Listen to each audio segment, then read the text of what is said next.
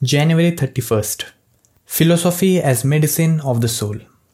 Don't return to philosophy as a taskmaster, but as patients seek out relief in a treatment of sore eyes, or dressing for a burn, or from an ointment. Regarding it this way, you will obey reason without putting it on display and rest easy in its care. Marcus Aurelius. The busier we get, the more we work and learn and read, the further we may drift. We get in a rhythm, we are making money, being creative, and we are stimulated and busy.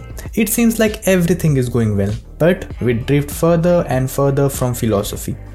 Eventually, this neglect will contribute to a problem. The stress builds up, our mind gets cloudy, we forget what's important, and the result is an injury of some kind.